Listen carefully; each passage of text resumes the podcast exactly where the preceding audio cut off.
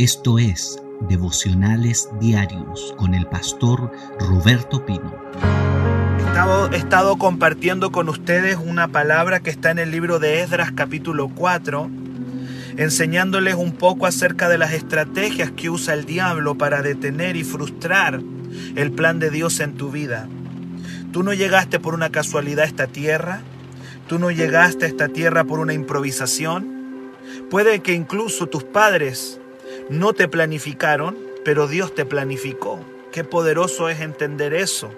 Alguien dice a mí, mis padres no me planificaron, ellos no me, no me buscaron en realidad. Probablemente tus padres no, pero Dios sí. Tú eres la planificación perfecta de Dios. Y hay un propósito y hay un plan que Dios tiene contigo. Y ese plan y ese propósito, el diablo, Satanás, le ha jugado en contra desde que tú naciste. Desde que tú naciste el enemigo ha estado batallando contra el propósito y el plan que Dios em, ha tenido contigo. Tú viniste a esta tierra con un propósito en Dios y ese propósito el diablo lo ha querido frustrar de muchas maneras. Y aquí en Edras 4 nos encontramos con un pueblo que tiene un propósito. Ellos estuvieron 70 años descarriados como nación en un lugar llamado Babilonia. Y ellos están volviendo y Dios le dijo, cuando ustedes regresen a Jerusalén, quiero que me levanten un templo para la adoración a mi nombre. Y iba todo bien, ellos comenzaron a levantar ese templo, están levantando los cimientos de ese templo porque en ese lugar iban a adorar a Dios. Cuando la Biblia dice en Edras 4.1 que los enemigos lo oyen, los enemigos lo escuchan, porque el diablo tiene oídos. Y dice la palabra que oyendo los enemigos del pueblo de Dios, que los venidos de la cautividad, es decir, estos que estaban descarriados, ahora se están reconciliando con Dios y están edificando un templo, lo primero que hicieron fue venir con una estrategia y es venir a hacerse los amigos. Yo les dije a ustedes que usted tiene que cuidarse cuando está caminando en el Señor, tiene que cuidarse de ciertas personas que van a venir a hacérsele los amigos. La Biblia dice que vinieron los enemigos diciéndole, sabe, queremos edificar con ustedes. Queremos levantarle el mismo templo que ustedes le están levantando a Dios, porque nosotros también somos siervos de Dios y queremos ayudarle a levantar este templo. Y yo le dije que nosotros los chilenos tenemos un problema y nuestro mayor problema es que no sabemos decir no. Somos vergonzosos, no sabemos decirle no a la gente. Y hay gente que tú vas a tener que decirle que no, porque están viniendo a ti con cara buena, pero en realidad es el enemigo el que te lo está poniendo. Ellos le dijeron no, no nos conviene, dice acá en el versículo en el versículo 3 de Edras 4 le dijeron, mira, no nos conviene edificar con ustedes. El Señor nos mandó a nosotros. Así que gracias por sus buenas intenciones, pero no nos conviene. Va a haber gente que va a venir a ti. Cuando tú estás buscando a Dios, cuando tú quieres servir a Dios, vendrá gente a confundirte, vendrán gente a, a sacarte del propósito en Dios y vas a tener cuidado porque no todo lo que brilla, usted conoce el dicho, no todo lo que brilla es oro. A veces no es oro. Así que cuidado, cuidado con personas que se acercan a ti, porque puede que sean gente que el enemigo está enviando para confundirte.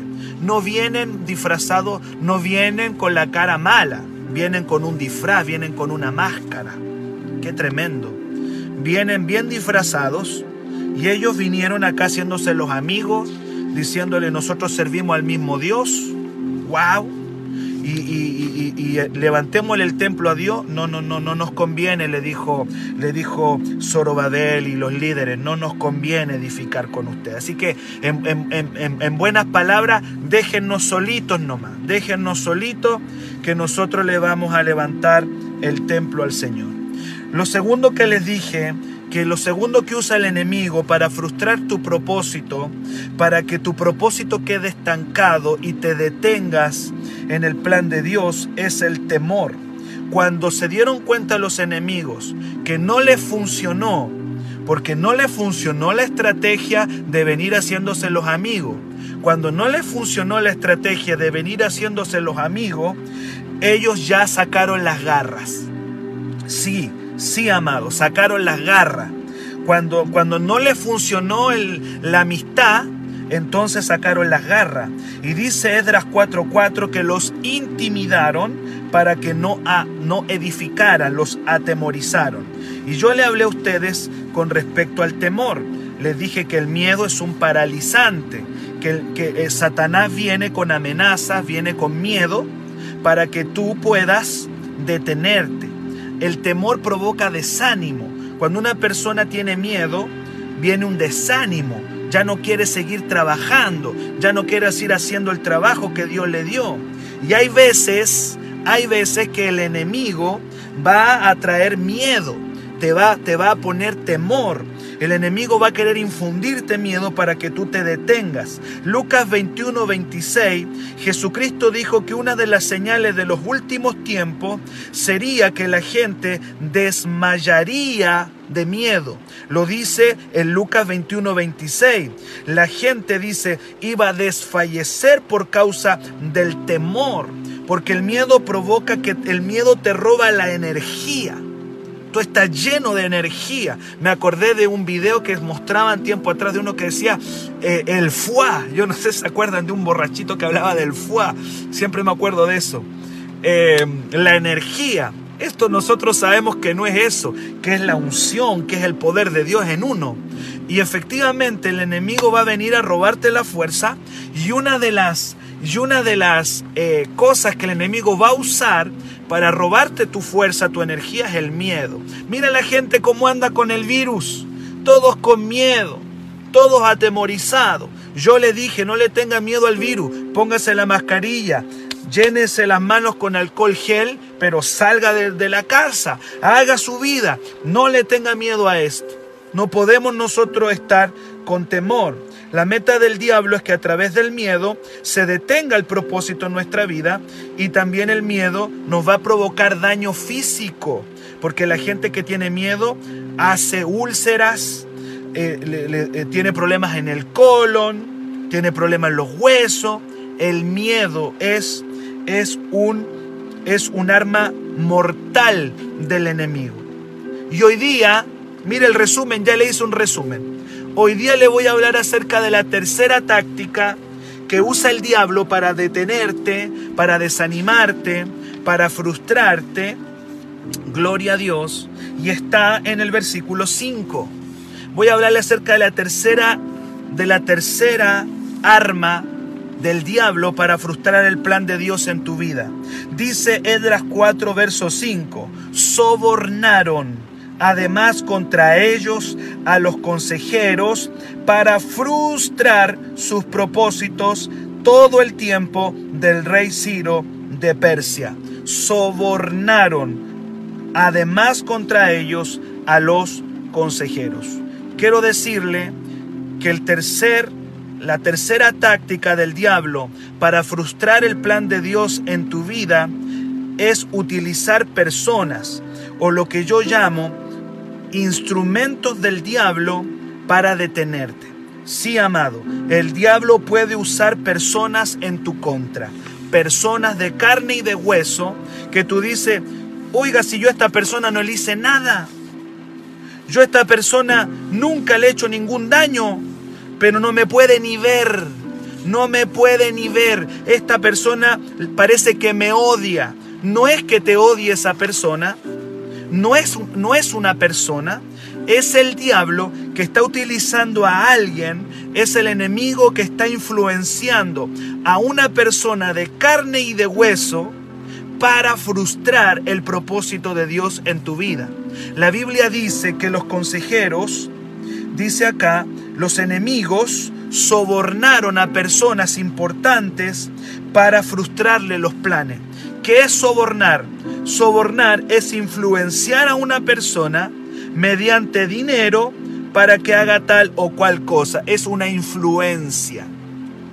Y tú te vas a dar cuenta que en tu vida cristiana el enemigo va a usar personas. Sí, el diablo, Satanás, los demonios van a usar personas en tu contra.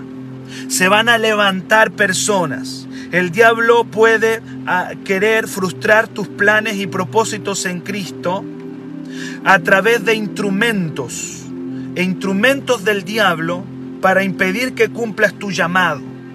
Y usted va a tener que saber lidiar, va a tener que saber cómo hacer esa lucha. Amén. No es la gente, no son en realidad las personas, sino son personas que están endemoniadas, son personas que están bajo la influencia de los demonios, que te van a empezar a hacer la vida difícil. Hay personas que te van a hacer la vida difícil. Amén. En la Biblia está lleno de ejemplos de instrumentos de Satanás contra los instrumentos de Dios. Hay una guerra entre el bien y el mal. Hay una guerra entre la luz y las tinieblas. Dios tiene sus instrumentos y Satanás tiene los suyos. Aleluya. Y ahí están los instrumentos de Dios y los instrumentos del diablo.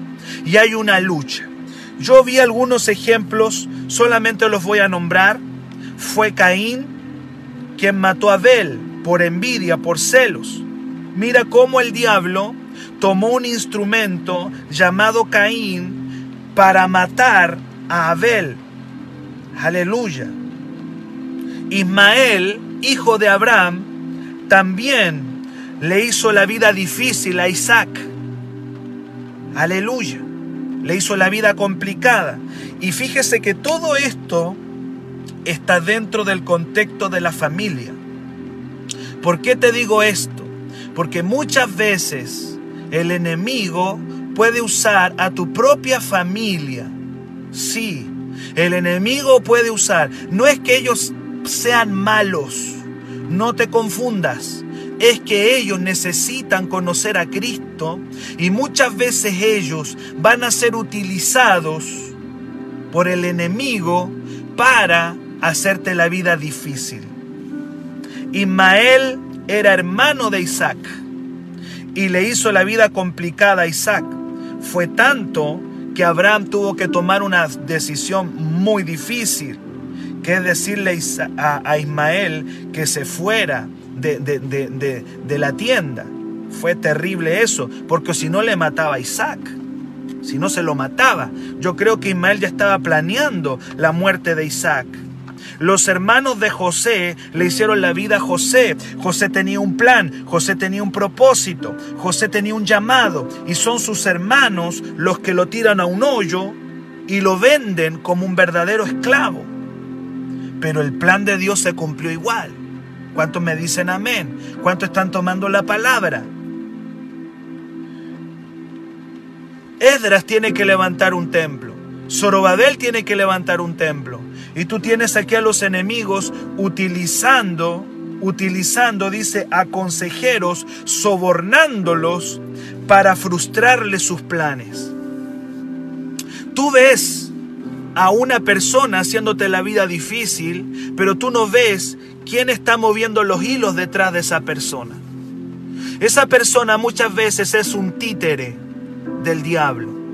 Esa persona que te complica la vida muchas veces simplemente es una marioneta que está siendo movida. No te quedes mirando solo a la persona. En realidad, dice acá, lo que estaban frustrando los propósitos de Zorobabel no eran los consejeros, sino que eran los enemigos. Eran los enemigos. Jesús tuvo que lidiar con los fariseos. Los fariseos, oh, que fueron problemáticos los fariseos. Y Cristo tenía que lidiar con esos fariseos todo el tiempo porque los fariseos le hacían la vida difícil a Jesús. Jesús hacía una cosa y los fariseos lo cuestionaban. Cristo sanaba un enfermo y los fariseos lo cuestionaban. Todo lo que decía Jesús, si Jesús decía blanco, los fariseos decían negro. Ahora, ¿eran los fariseos? No, era el diablo detrás de ellos. Por eso es tan importante que entendamos que así como Dios tiene instrumentos, el enemigo también va a utilizar sus instrumentos humanos para detener el propósito de Dios en tu vida. Elías tuvo que lidiar con una mujer difícil llamada Jezabel. Era una mujer complicada, era, era la reina de Israel y esa mujer le, le hizo la vida difícil a Elías. Le hizo la vida complicada, lo atemorizó tanto que Elías tuvo que salir arrancando porque esa mujer era terrible. Y sí, amado, hay gente, hay gente terrible. Te vas a encontrar con gente tóxica, te vas a encontrar con gente complicada. Tóxicos vas a encontrar en todos lados. Personas difíciles, personas hostiles, groseras, odiosas, gente egoísta, gente conflictiva, te la vas a pillar en tu trabajo, perdóname que te lo diga, te los vas a encontrar en tu familia, te vas a encontrar gente difícil. Y por ahí también me están diciendo, David, eh, Saúl le hizo la vida difícil a David, gente difícil, odiosa, conflictiva, tóxica. ¿Qué quiere esa gente? Esa gente no es esa gente. No, no es la gente la que te está haciendo la vida complicada. Es el enemigo que los ha influenciado para desanimarte, para frustrarte, para que el plan de Dios se detenga, para que tires la toalla, para que diga esto ya no va más. ¿Sabe? La iglesia del libro de los Hechos tuvo que aprender a enfrentar el hostigamiento constante de personas difíciles. Ellos todo el tiempo tuvieron que luchar con un hostigamiento, gente difícil, complicada, los mismos que le complicaron la vida a Jesús después que Cristo resucitó y se fue a la gloria, esa gente después le empezó a complicar la vida a los apóstoles. ¿Qué hicieron ellos? Y aquí es donde yo quiero llegar. ¿Qué tienes que hacer tú? ¿Cómo lo hago, Señor? Pastor, ¿cómo lo hago, pastor? Estoy rodeado de personas tóxicas. Ahora cuidado porque de repente alguien puede decir, eh, puede decir es que yo no hago nada y puede que tú también estés provocando algún, alguna complicación. Tenemos que también reconocer. Porque alguien puede decir, no, esa gente es tóxica, sí, pero es que tú no te estás portando de la mejor manera. Quizás tú no estás haciendo las cosas bien. Yo le estoy hablando de personas que cuando tú no le has hecho nada, tú estás haciendo las cosas correctas, tú estás caminando en tu vida bien con Dios, pero aparece gente tóxica, difícil, conflictiva, hostiles y groseras contra ti. La iglesia del libro de los Hechos tuvo que aprender a enfrentar atmósferas, ambientes complicados, atmósferas difíciles. ¿Qué hicieron? Quiero que vaya su Biblia a Hechos 4, verso 29. Hechos 4, 29. ¿Sabe lo que hicieron ellos? Ahí está. Descúbralo solito. Hechos 4. Vaya conmigo a la Biblia. Descubrámoslo juntos. Hechos 4, versículo 29. ¿Cómo se lidia con gente tóxica? ¿Qué se hace con gente tóxica? Hechos 4, verso 29. Ellos oraron. ¿Sabe? Ellos oraron. Frente a la gente tóxica, frente a gente conflictiva, grosera, gente hostil, odiosa, ellos oraron, pero oraron de esta manera. Ellos dijeron, ahora Señor, mira sus amenazas. ¡Wow! Qué tremendo llevarle al Señor las amenazas de estas personas. Decirle, Señor, te traigo estas amenazas. Señor, wow, esto es peligroso, hermano. Pero si el Señor nos dice que oremos así, con gente conflictiva, difícil, tóxica, grosera, Señor, mira sus amenazas. ¡Wow! ¡Qué tremendo la oración! Y luego le dice, y concede a tus siervos que con todo denuedo hablen tu palabra. Están diciéndole, Señor, que tu propósito en nuestra vida no se termine, sino que danos, no solamente mira sus amenazas, sino Señor, concédenos de nuevo. Danos de nuevo. ¿Qué significa de nuevo? De nuevo significa energía. ¡Wow! ¿Por qué? Porque esta gente te roba la energía. Te roba el fuego, como yo le decía hace un rato. Esta gente te roba la energía. Señor, mírale sus amenazas. Y no solamente eso, sino, Señor, dame energía, dame valor, dame arrojo frente a ellos para seguir haciendo tu voluntad. En otras palabras, Señor, dame el poder sobrenatural para que yo no me rinda.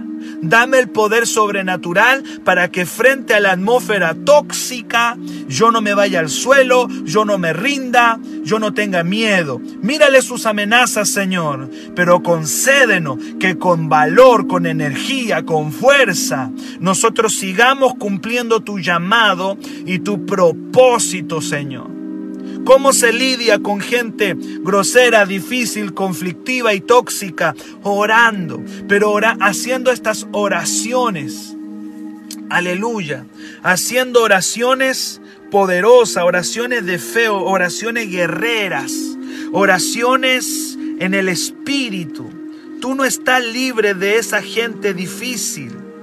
Tú no estás libre de que esa gente te venga a complicar la existencia. No estás libre de eso. Pero tienes que orar, tienes que clamar, tienes que hacer oraciones. No es la lucha contra ellos, sino que es la lucha contra, contra, contra esas personas.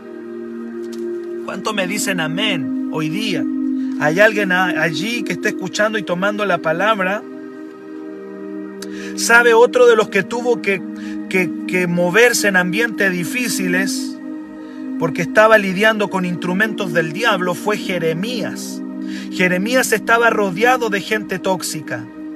Y en Jeremías 1.19 recibió una promesa. No solamente vas a orar, no solamente le vas a pedir energía al Señor, poder, unción y fuerza para poder moverte en ese ambiente difícil y complicado en el que tú estás, sino que también vas a, vas a recibir una promesa. Y la promesa está en Jeremías capítulo 1, verso 19. Jeremías 1.19 hay una promesa para gente que está lidiando en ambiente hostil, conflictivo y difícil, ya sea en tu familia o en tu trabajo. Jeremías 1.19 dice la palabra del Señor, hay una promesa ahí. Y Jeremías estaba predicando en un ambiente difícil. Y en Jeremías 1.19 Jeremías, Dios le habla y le dice, pelearán contra ti. En otras palabras, Jeremías, Jeremías, no esperes un ambiente agradable. El problema es que los cristianos somos un poquito, somos un poquito hijitos de mami. A veces los cristianos queremos caminar en un colchón de pluma. A veces los cristianos queremos estar en ambientes en ambientes, solamente en ambientes gratos. Y déjame decirte que el Señor le dijo a Jeremías, Jeremías van a pelear contra ti. O sea, la pelea tú no te la puedes sacar, Jeremías. Lo siento, no te puedo prometer una vida fácil, Jeremías. Jeremías, no vas a tener una vida fácil. Jeremías no, no, no va a andar todo, no, no va a ser todo color de rosa. Jeremías, lo siento, van a pelear contra ti. En otras palabras, gente tóxica siempre vas a tener, gente difícil siempre vas a tener, gente complicada siempre va a haber, Jeremías. Lo siento. Pero luego viene Luego viene la bomba desde el cielo, la bomba de Dios. Y luego que le dice pelearán contra ti, viene la promesa. Y la promesa es sí, van a pelear contra ti, pero no te van a vencer porque mi presencia va a estar contigo. Aleluya. No te vencerán. Toda esa gente difícil no te va a poder ganar. El propósito de Dios se va a cumplir porque yo voy a estar contigo. O sea, ¿tú crees que Dios no ve a esa gente? Dios la ve. Él la ve, Él sabe que están ahí, pero te da la promesa. Te dicen, son difíciles y complicados, pero dice la palabra, pero no te vencerán porque mi presencia estará contigo. No esperes una vida cristiana color de rosas. Si la estás esperando así, estás equivocado. La vida cristiana es difícil, es complicada muchas veces, pero hay promesa del cielo que Dios estará con nosotros, que su presencia irá y que no nos vencerán. A Ezequiel, otro profeta de Dios, también le dice, Ezequiel te va, te, va a tocar difícil, Ezequiel. Lo siento, Ezequiel, te va a tocar difícil. Y en Ezequiel capítulo 1 le dice el Señor Ezequiel, vas a estar en una atmósfera difícil, Ezequiel. Lo siento, pero no te puedo prometer una vida color de rosa. El ambiente en que te vas a mover va a ser difícil. Ezequiel capítulo 1.4 le dice el Señor a su profeta Ezequiel, yo te envío a hijos de duro rostro. Mire lo que le dice. Mire, todos queremos gente, gente que nos sonríe, hermano. Todos, que, todos queremos que la gente nos dé su, mejor sonrisa. Todos queremos que la gente nos ame, nos abrace, nos quiere, nos dé besito. Y Dios va y le dice a Ezequiel, te voy a enviar a hijos de duro rostro. ¡Wow! Y luego le dice de empedernido corazón. ¿Sabe lo que significa empedernido corazón? Significa corazones de piedra. Te voy a enviar a gente con la cara dura y te voy a enviar a gente que tiene el corazón de piedra, eh, Ezequiel. A ellos te voy a mandar. Y luego le dice en el verso 6, y tu hijo de hombre no les temas. Verso 6, no tengas miedo. Te vas a te vas a ver como entre zarzas y espinos. Óigalo, vas a estar como en medio de la zarza y de los espinos. Esta gente dice, vas a, vas a ver como que estás morando, viviendo con escorpiones. Pero no tengas miedo de sus palabras, ni temas delante de ellos, porque son casa rebelde. A nadie le gusta estar en ambientes así. Pero el Señor estaba enviando a su profeta y le estaba preparando el camino diciéndole, el ambiente va a ser difícil, pero no temas, no temas, no temas, no temas. Entonces, amados, cómo Dios nos ha venido hablando, cómo el Señor nos ha venido diciendo que muchas veces el diablo va a utilizar personas, va a utilizar gente de carne y de hueso para frustrar el plan de Dios en nuestra vida. ¿Qué tenemos que hacer? Orar. Tenemos que orar. Señor, mira sus amenazas, que esta gente no me robe la energía dame de nuevo, dame valor, dame arrojo. Esta gente no me va a robar la, la fuerza, esta gente no me va a robar la energía. Aleluya. Porque el propósito de Dios se tiene que cumplir. Zorobabel tenía que levantar un templo al Señor. ¿Cuánto me dicen amén? Zorobabel tenía un plan, un propósito. Y van y los enemigos le pagan a los consejeros del rey para que molesten, para que frustren el plan de Dios. El diablo está enviando personas influenciadas para detenerte, para desanimarte, para tirarte al piso. Pero en esta mañana yo profetizo y declaro que el Señor te levanta y el Señor te da una nueva fuerza. No es con ellos la pelea, no pelees con ellos.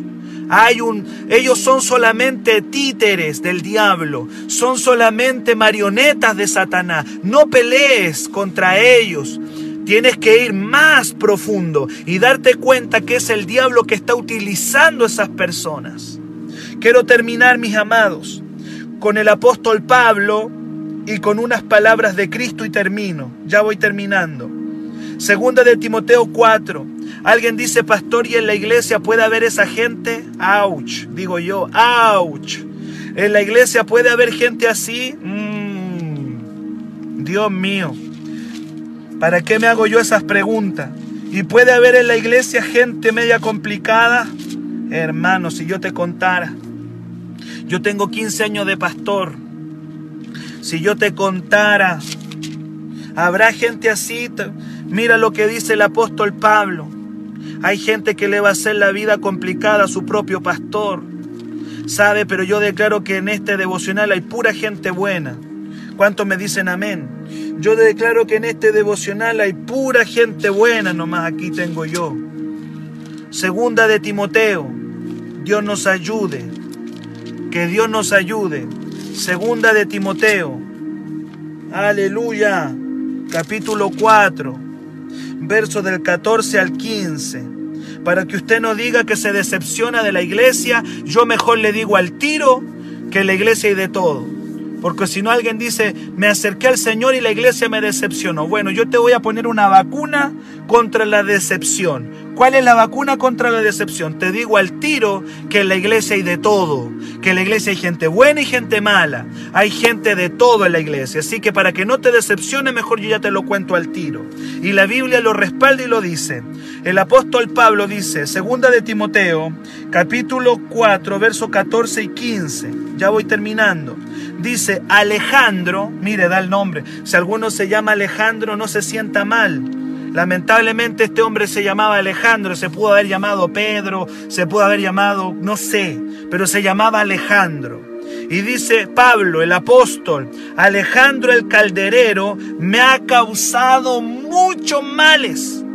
Ahora, si yo le cuento que Alejandro era un hermano de la iglesia, Dios santo, Alejandro el calderero me ha causado muchos males y Pablo que no tiene pelito en la lengua, Pablo, el apóstol Pablo era un hombre con un carácter tremendo, hermano. Y Pablo dice, el Señor le pague conforme a sus hechos. Qué fuerte eso, hermano. Y luego dice, le da un consejo al a Timoteo, que le está escribiendo la carta, y le dice, guárdate tú también de él, cuídate de ese, cuídate de él. Dice, pues en gran manera se ha opuesto a nuestras palabras. El diablo usando a un, a, una, a un hermano de la iglesia llamado Alejandro, que no sé si era hermano o no, pero me refiero que estaba dentro de la iglesia. Y Pablo dice, el Señor le dé conforme, le dé conforme a sus hechos y le da el consejo y le dice, guárdate de él.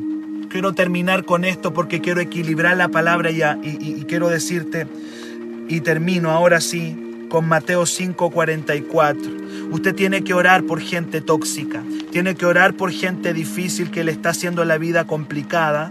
Se tiene que levantar en el nombre de Jesús, en el nombre de Jesús, y, están en todas partes. Y Pablo tenía, un, tenía una persona que le estaba complicando la vida, pero usted se va a levantar en el nombre del Señor. Aleluya. Y termino con Mateo 5 y vamos a orar. ¿Cuántos están tomando la palabra? ¿Cuántos están tomando la palabra en esta mañana? Este es un devocional. Estos son nuestros devocionales. Todos los días estoy dando un devocional.